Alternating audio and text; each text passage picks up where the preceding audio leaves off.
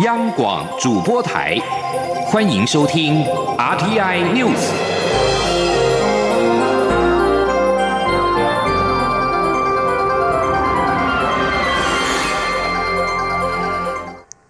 各位好，欢迎收听这节央广主播台提供给您的 RTI News，我是陈子华。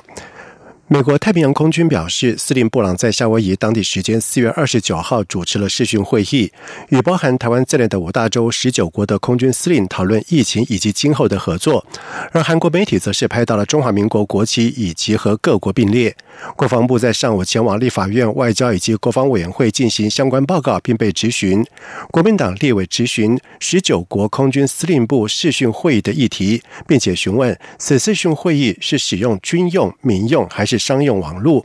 而对此，国防部通次次次长曹进平中将答复表示，有关十九国空军司令视讯会议的内容，国防部不方便公开说明。但与美军网络视讯的部分，都是跟美方协议下的专用网络，透过保密措施来执行。而参与视讯会议的各国空军，包括有台湾、泰国、美国、澳洲、加拿大以及日本等国。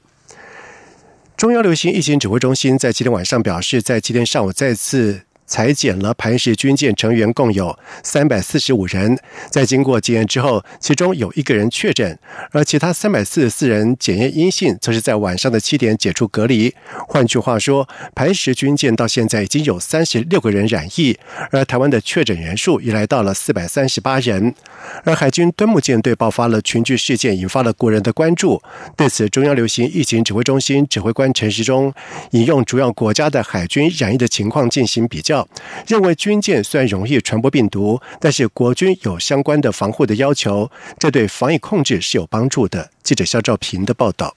海军敦木远航训练支队群聚事件引起社会关注。中央流行疫情指挥中心指挥官陈时中四号引用各国海军军舰染疫比例，指法国戴高乐航空母舰的病毒侵袭率为百分之五十二，美国罗斯福号航空母舰的侵袭率为百分之二十四，人数与磐石军舰差不多的美国基德号驱逐舰也有百分之三十的侵袭率，这都比磐石军舰的侵袭率百分之九来得高。陈时中也说，虽然军舰空间封闭，容易传播，但国军有落实隔离以及要求佩戴口罩，这对疫情控制是有帮助。他说，经过我们专家的一个研判，哈，整个的疫情的规模跟其他类似情况的军舰比较小，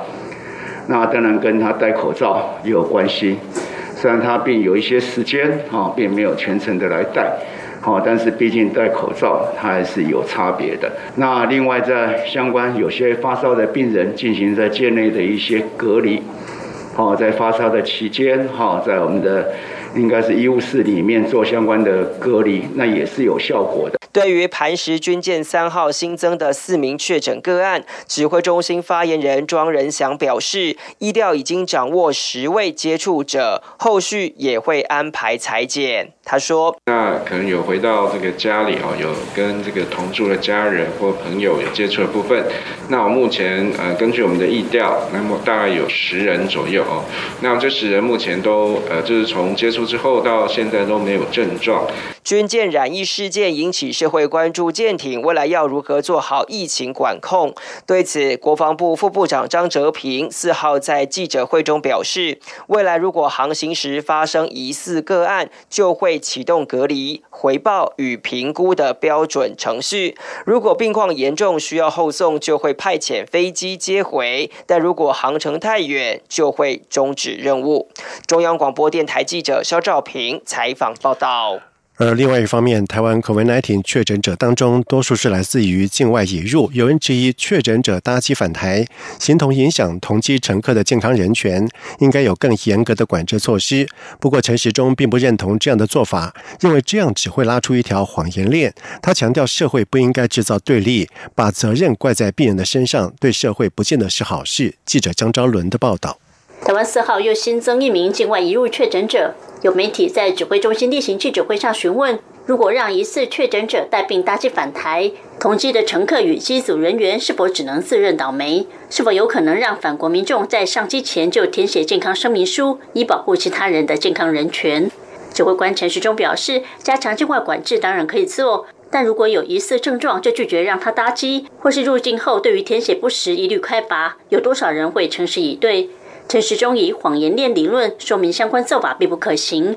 强调据实以报更为重要。陈时中说：“那样的一个做法就是拉了一条哈谎言链嘛，然后这个谎言链会造成什么情况？就让他进到社区里面，让我们的防疫变成困难。哦，所以这并不是说我们这样子做了，就好像弄了一道门，那倒是一件假的门嘛。”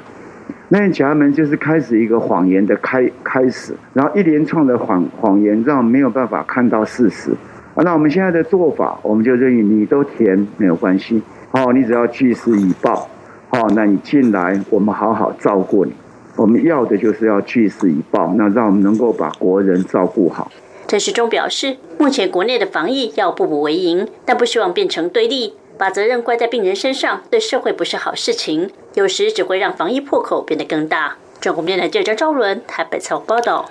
而另外受到疫情的影响，目前仍然有二点五万名的境外生没办法来台就学，其中又以陆港澳的境外生占了绝大多数。陈时中表示，陆港澳境外生何时会解禁，除了必须了解中国疫情的情况之外，要盘点国内相关单位防疫管制能量是不是能够配合而定。同时，陈时中也呼吁国人多参与护台湾助世界捐口罩的活动，希望一个礼拜之内能够有一百万人以上响应，让国。人捐赠的口罩数达到一千万片。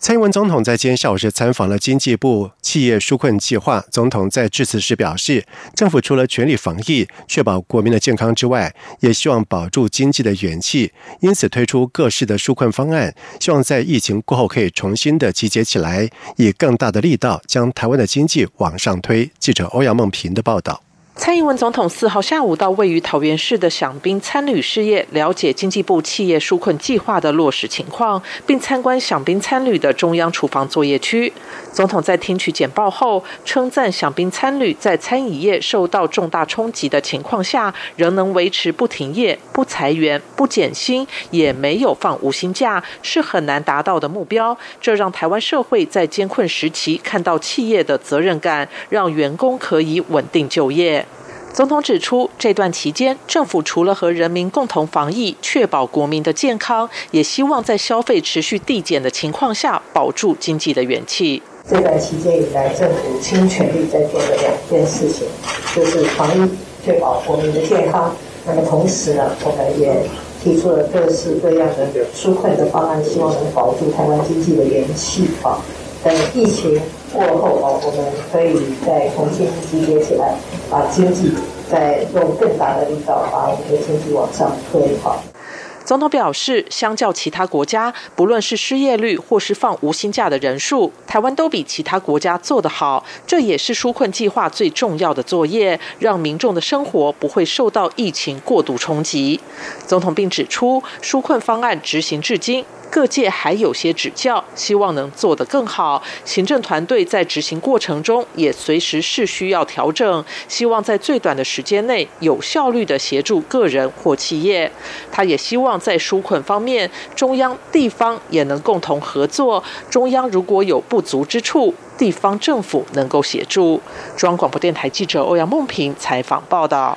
而另外，政委员郭明鑫在今天陪同蔡总统视察国内知名的餐饮集团，感谢企业选择了申请员工薪资补助纾困方案，留下了员工，安定就业市场。郭明鑫表示，台湾已经连续多天没有本土的病例，相信隧道将近，光明不远。他也对即将启动的纾困二点零方案有信心。另外，行政院长苏贞昌在今天宣布扩大发放现金纾困对象，针对吴家宝的底层的劳工以及。实际从事农渔生产没有领取新台币三万元纾困的农渔民，政府将针对这两个族群发放一万元的现金补助。而行政院表示，吴家堡现金补助将开放申请，农渔民现金补助将在十一号开办。至于经济部规划。酷碰券的刺激消费，但是实施时程跟使用的形式还没有定案。苏贞昌表示，经济部正在听取各界的意见，审慎的规划。但是酷碰券必须要符合好领、好用、刺激经济三大原则。王维婷的报道。台湾武汉肺炎疫情近来稳定，外界关注经济部的酷碰券何时推出，以及是否还是会以电子支付的方式搭配使用，或者电子与纸本并行。行政院长苏贞昌四号在行政院纾困记者会上表示，目前还是在纾困阶段，经济部正在听取各界意见，审慎规划库碰券。他相信经济部会想出最好的方法。苏贞昌也表示，库碰券还在酝酿中，但是一定要符合好领、好用、刺激经济三大原则。酷碰是到了第三阶段振兴的时候，要刺激经济。所以我们一定要是好领，大家都能接受，有效刺激经济，这个原则我交代。那部会尽量听各方的意见，所以会想出最好的方法，整合最好的大家的意见后，然后付诸实施。苏贞昌表示，推出库碰券并不是翻月历找日期，而是要看条件，等到疫情稳定、符合条件时就会推出。他说，鼓励国人消费与政府开放程度有关，不能一方面叫民众待在家，一方面又要人家出来消费。苏贞昌表示，希望台湾是乱世中的福地，不要假定弄破袜。一切按照规矩来比较好。另外，苏贞昌也表示，他秉持蔡英文总统的指示，代理行政院团队做好防疫、纾困和振兴工作。至于五二零，那是蔡总统任命行政院长后，由新任行政院长组阁宣布阁员，不是他现在在这里说。中央广播电台记者王威婷采访报道。而经济部长沈荣金也今天在立法院证实，已经搜集了各界的意见，用来刺激消费的库房券将会扩大使用的方式，以实体券、行动支付以及电子票证等三种形式同步实施。而至于额度跟细节，将会等到这个礼拜的时候前往行政院报告拍板电之后才会对外说明。接下来我们看台北股汇市在今天的表现情形。在武汉肺炎疫情重创了美国经济，美股连续两天大跌。而台北股市在今天五一连假之后开市，和其他亚洲主要的股市都明显受到了冲击。外资是一改上个礼拜在台股买超，是反手卖超了新台币达到三百七十亿元，也使得台股中场是大跌了两百七十一点，跌幅为百分之二点四七，收在一万七零七百二十点。至于在汇市方面，新台币兑换美元汇价。是收在二十九点九元，是贬值了九点八分。在外电消息方面，日本首相安倍晋三在今天傍晚宣布。将把即将在六号截止在日本全境实施的紧急事态宣言延长到五月三十一号。安倍在今天傍晚在召开新型冠状病毒对应对策本部会议的时候，除了宣布延长紧急状态宣言到五月三十一号之外，也表示，若是专家学者基于详细的区域感染趋势判断可以提前解除紧急事态的话，他就不会等到五月三十一号。而根据报道指出，安倍在结束对策本部会议之后。后举行记者会，说明延长紧急事态的理由，呼吁日本民众配合防疫。日本政府是在四月七号宣布紧急事态宣言，首先是以东京都以及大阪府等七个都府县为对象，后来到了四月十六号才扩大到日本全境，截止期限都是五月六号。而安倍在今天宣布延长紧急事态宣言，也是以全日本为对象。位在南北韩之间的非军事区的南韩监视哨所，在三号遭到了北韩军方的枪击。联合国军司令部在今天将派遣特别调查组前往遭到。枪击哨所进行现场调查，以确认是否出现了违反停战协议的状态。不过，北韩官方仍然没有就此事做出任何的回应。南韩国防部以及合同参谋本部初步判断这次的事件应该是意外。不过，合同参谋本部强调，仍需进一步的分析判断北韩的意图。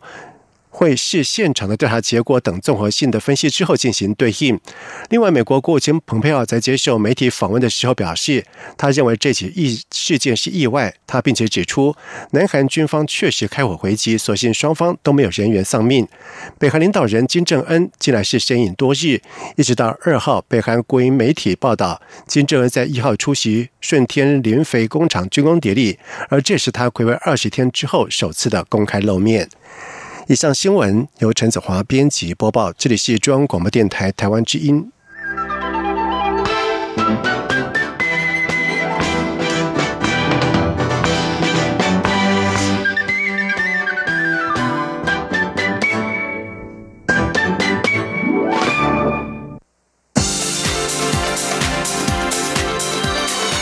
这里是中央广播电台台湾之音。欢迎继续收听新闻。现在时间是晚上的七点十五分，欢迎继续收听新闻。为了抢攻武汉肺炎全球防疫商机，外贸协会在今天集结了台湾防疫产业，举行国际线上记者会，将台湾优质的防疫物资介绍给超过两百位的国外媒体买主，期盼能够继口罩援外之后，再以防疫产业立足国际。记者郑祥云、谢嘉欣的报道。武汉肺炎冲击实体展会活动，不过外贸协会透过各种数位手段帮助产业对外接单。尤其当前全球疫情持续蔓延，看准这股防疫商机，外贸协会四号邀来十五家台湾医疗、生技及医材企业，以线上记者会向国际展示台湾优质的防疫产业，号称吸引超过两百名国外媒体及买主报名观看。外贸协会秘书长叶明水说：“因为防疫成功，政府防疫做得好。”，再加上我们的口罩国际援助，所以台湾的产业形象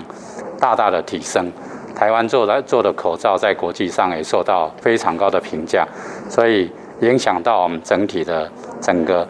防疫产业的产品的品质得到世界的肯定。所以现在各国要来台湾采购这些产品的越来越多，所以我们今天才会办这一场。与会的医材业者对防疫商机多乐观以对，例如鼎众公司靠着出口超紫光灭菌机器人，整体业绩在首季年成长三成，光是中国大陆就外销上百台，且预期全球疫情将会持续，他们也以摩拳擦掌，期盼透过贸协助攻，抢进全球防疫市场。鼎众总经理陈能渊说：“可能像在台湾，我们防疫做的是不错了，那可能像中国大陆在报道上他是说他做的也不错。”但是在很多国家，包括美国、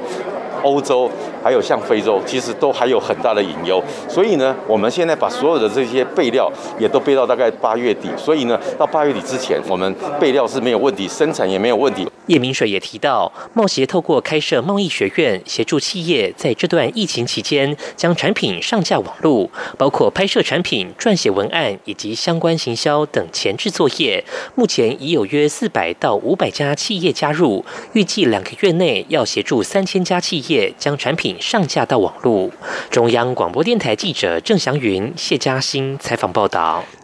钱柜大火，旧则生不断，也烧出了现行的消防法的可能缺失。继国民党立委主张修法，明定消防设备若有重大的违失，应该立即开罚，并且提高罚款之后，台湾民众党团也提出了修法的版本，增订施工消防防护计划、强制报备机制，并且加入了吹哨者条款。不过，民进党立委则是主张先修正施行细则。落实安检，至于是否修魔法，可以等到未来再从长计议。记者刘玉秋的报道。钱柜 KTV 大火引发各界检讨消防法规的声浪，多名立委也相继提出消防法修法，强化公共场所的消防安全。台湾民众党立院党团四号举行记者会，直指钱柜大火悲剧主因是在于业者进行内部装修时不按照程序报备，而施工消防防护计划核备和财阀方面也太过轻重。为此，民众党立委蔡碧如表示，为了让业者不再贪图方便，自作主张关闭消防系统，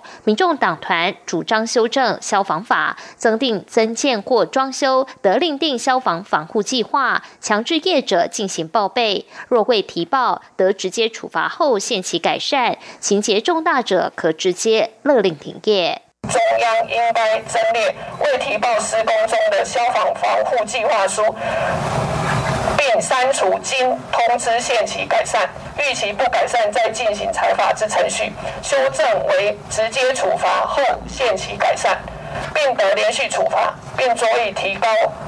还原的金额，哈，以督促管理权人的正式施工中用火用电的安全。同时，民众党的修法版本也纳入吹哨者条款，让政府替勇于举报的正义之士撑腰，并盼朝野共同合作，尽速审查消防法修法，为台湾的消防安全设下全新的里程碑。除了民众党提出修法外，国民党立委蒋万安、万美玲、洪孟凯等人也分别提出修法版本，主张重大违规可立即开罚，并提高罚款，也新增包商等管理权人需维持消防安全设备及火灾警报器正常运作的相关问责条款。不过，相较于在野党团积极呼吁修法强化消防安全，民进党立委张宏禄认为，当务之急是先修正施行细则。就能落实检查消防设备，不必然需要修母法。至于是否纳入吹哨者条款或其余法规部分，可留待未来朝野再仔细讨论。时代力量也呼吁政府彻底检讨消防规范，调整安检流程，研究是否针对人潮大量集聚的场所全面安检，或增加突袭检查的频率，让检测能确实达到成效。中央广播电台记者刘秋采访报道：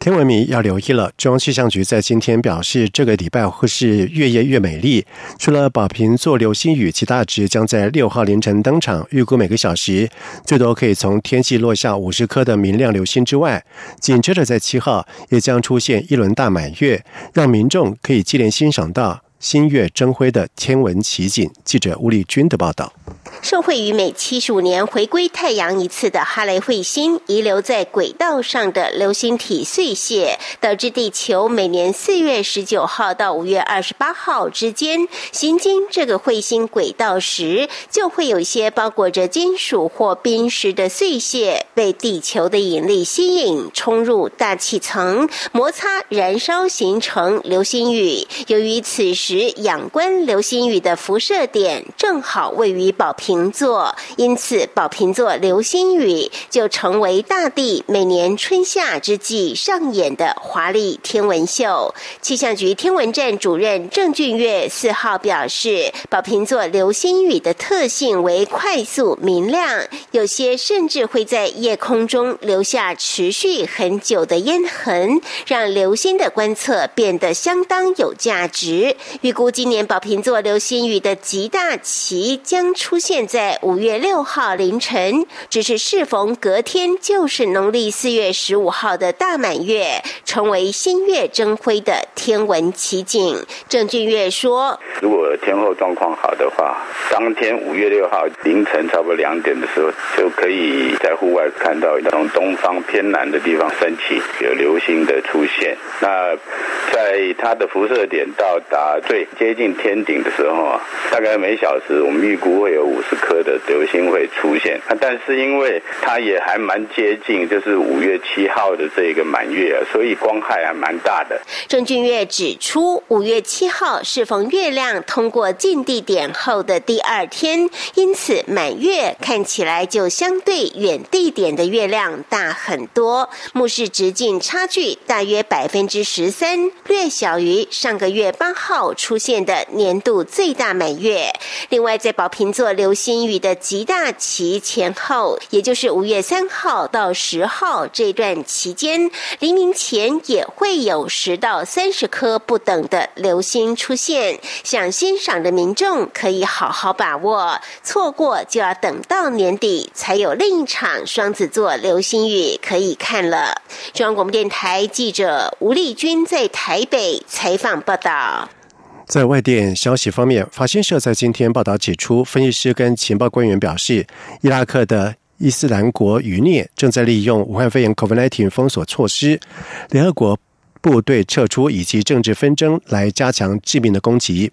IS 截至目前最血腥的一场冲突是在二号凌晨，在巴格达北部的一场攻击，有十名的伊拉克的战士被杀。观察家表示，这表明了这个圣战士团体的战术有新升级。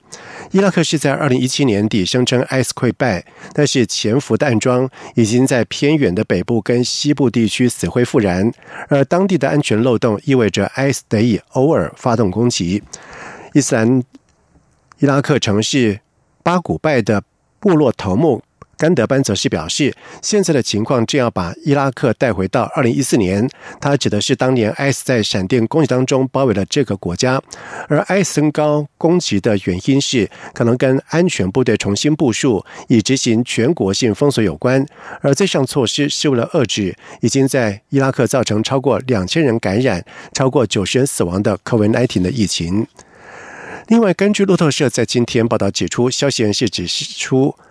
纽西兰跟澳洲正在讨论在两国之间创造旅行泡泡，提倡双向旅行的可能性。而尽管澳洲在今天稍早通报的新增的 COVID-19 武汉肺炎的确诊案例创下过去两个礼拜的单日新高，同时澳洲也表示，纽西兰总理。阿尔将在五号参加澳洲的 COVID-19 紧急内阁会议，引发人们猜测，在不久的将来，两国可能会允许双向旅行。而进行双向旅行的想法，最初是由纽西兰外交部长皮特斯提出。虽然阿尔登在四月的时候曾经坚持认为这是一个长期的目标，并且需要纳入其他太平洋国家。澳洲跟纽西兰在最近两个礼拜疫情趋缓，所通报的 COVID-19 的确诊案例都远低于美国、英。国跟欧洲，而两国政府将防疫成功归因于社交距离限制以及广泛的病毒的检测。但是，澳洲在今天通报新增二十六起的确诊案例，也创下两个礼拜以来的单日确诊病例新高。而随着全国各州在今天陆续更新报告，这个数字还可能会增加。而纽西兰从三月十六号至今没有通报过新增的确诊病例。英国赛马协会执行长拉斯特在今天表示，一旦英国政府同意放宽疫情的限制，英国赛马活动可以在一个礼拜之内恢复。英国赛马活动已经在三月十七号喊停，而英国女王喜欢的重要的赛马盛会——艾普森德比大会，原定在六月六号举行，但是已经因为疫情而延后。拉斯特表示，在疫情封锁期间，马匹继续接受训练，而一旦疫情趋缓，就可以在一个礼拜之内恢复比赛。不像英格兰足球超级联赛的足球员需要几个礼拜的时间来准备。他并且说，五月底是恢复赛马的可能时间。接下来进行今天的前进新南向。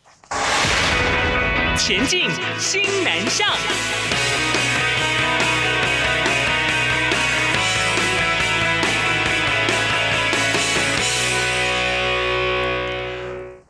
为了保障东南亚新住民继续升学以及就业的权益，教育部简化了学历认证的程序。国民中小学学历采认不需要回原生国办理认证，只要向县市政府申请就可以，节省了许多的时间跟金钱成本。教育部表示，根据移民署的统计，东南亚各国新住民占外籍移民（不含中国大陆籍）总人数是百分之八十六。而东南亚新住民教育程度多为国中小，来台湾之后常有继续升学的意愿，但是过去受制于法令的规定，必须要回原生国的台湾驻外管处办理认证手续，经费跟时间成本庞大，降低了申请的意愿。而基于简政便民，并且保障就学的权益，教育部国民及学前教育署在多次邀集了地方政府、专家学者以及相关的部会代表协商，达成了东南亚地区国民中小学。学历采认合宜松绑，教育部并且指出，申请的人只要持国外的国中小的学历、立证明文件以及切结书，向所在地的县市政府申请就可以，无需经过驻外管处的查验。此外，国教署也委托了暨南国际大学东南亚系协助县市政府受理东南亚新住民学历认证的业务，并且搜集东南亚十一国的国中小学的基本资料，使学历认证更为便捷。屏东基督教医院在二零一七年接受了补助，成立台泰医疗科技人文海外科研中心。科技部表示，台泰医疗科技人文海外科研中心结合了新南向国家的资源，支援防疫物资到欧美国家。此外，科研中心也具备的智慧医疗服务，透过远端医疗系统达到了防疫的效果。而目前，泰国、越南等国也有意洽谈合作。而近期因为疫情，许多交流合作暂停。但是台泰科研中心转成立的健康亚洲公司，与柬埔寨的医材及药品认证厂商合作，透过柬埔寨的社群网络，与各台商通过交流讯息，建立跨越台湾、柬埔寨以及。澳门的讯息交换中心顺利把防疫物资送交欧美以及部分的东南亚国家，成功将台湾的医问能量纳入供应链当中。而屏东基督教医院跟健康亚洲公司在今年二月也合组医疗团，医疗团团长范思善带领医护人员以及工作人员留守在柬埔寨金边，协助柬埔寨防疫，并且照顾台商。由于柬埔寨当地缺乏许多基础的建设，因此从头开始建立营运模式，也帮助培育当地的医师以及护理人员。以上新闻由陈子华编辑播报，这里是中央广播电台台湾之音。